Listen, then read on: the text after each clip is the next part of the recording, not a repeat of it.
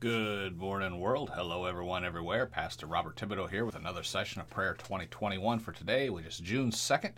Let's go to Lord. Well, the scripture reading for today is from 2 Samuel chapter 7, verse 27. Lord Almighty, God of Israel, you have revealed this to your servant, saying, I will build a house for you. So your servant has found courage to pray this prayer to you. Let's go to the Lord with a word of prayer. Heavenly Father, in the name of Jesus, we thank you for this day.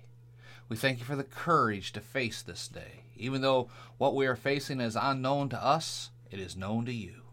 And we thank you that by the Holy Spirit's leading, you lead, guide, and direct our steps this day to accomplish all things for you in all things that we do. We give you honor, glory, and praise in Jesus' name. Amen and amen.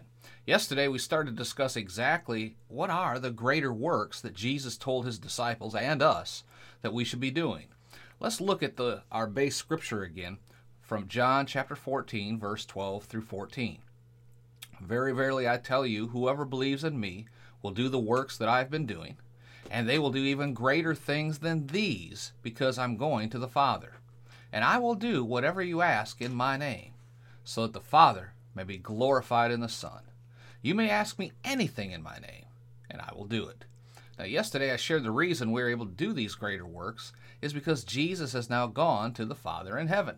He's seated at the right hand of God the Father Almighty. Amen. Now, in John chapter 16, verse 7 through 11, we see where Jesus says, Very truly I tell you, it is for your good that I am going away. Unless I go away, the advocate will not come to you. But if I go, I will send him to you. And when he comes, he will prove to the world that they are wrong. They are in sin and unrighteousness and judgment. About sin, because people do not believe in me. About righteousness, because I'm going to the Father, where you can see me no longer. And about judgment, because the prince of this world now stands condemned. The greater works that we are supposed to be doing is getting more and more people into the kingdom of heaven by helping them to become born again. Amen. Ah, oh, don't shout me down when I'm preaching good. Jesus did not get anyone born again during his earthly ministry up until just a few days following his resurrection and before he ascended back to heaven.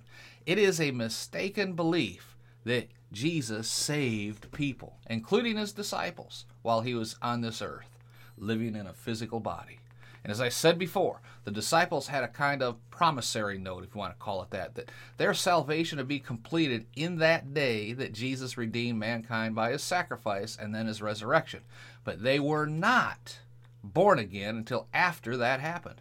They couldn't be because there had been no sacrifice that God would honor to wipe away their sins.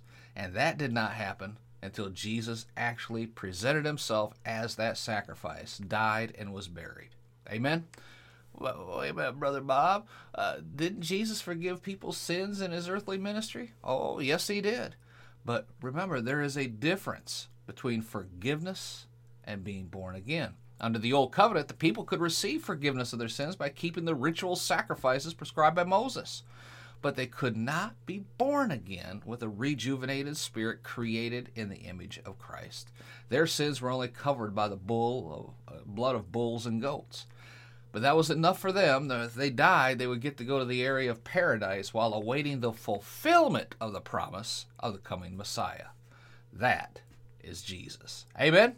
I'm all out of time for today. We'll take it up right here tomorrow. I want to pray for you that you are seeing the reason why Jesus had to die first before people could be born again. I want to pray for you that, that you're beginning to see why you you are in a very special position to do greater works than those Jesus was able to do while in his earthly ministry. Amen. Let's pray. Father, in the name of Jesus, I thank you someone somewhere this day understands now why we as Christians, as born again believers, are in a position to do even greater things than Jesus did because he has gone back to the right hand of the Father in heaven and we are now filled with the Holy Spirit. The, the Holy Spirit of the Most High God has been poured out throughout the earth. Now, we are called Christians. That's Christ-like in nature. We are little Christians, little little Jesuses, if you want to call it that, all over this planet, take, capable of taking our place where we are at, where our feet are planted on this ground, and taking authority over the enemy and casting them out. Oh, thank you, Father, for wisdom and understanding in this. We give you honor, glory, and praise in Jesus' mighty name. Amen and amen. Praise God. Shout amen, somebody. Uh, do me a favor, leave a comment down below, leave a rating, jump over on iTunes, leave a comment and rating there. That all this really does help us to get the word out. And be sure to visit our website, podcastforchrist.com. Download that free resource, How to Launch a Christian Podcast, right there on the front page. Till next time, it's Pastor Bob reminding you again from 1 Thessalonians chapter 5, verse 17, the Living Bible, to always keep on praying. Be blessed, folks. We'll talk to you again tomorrow.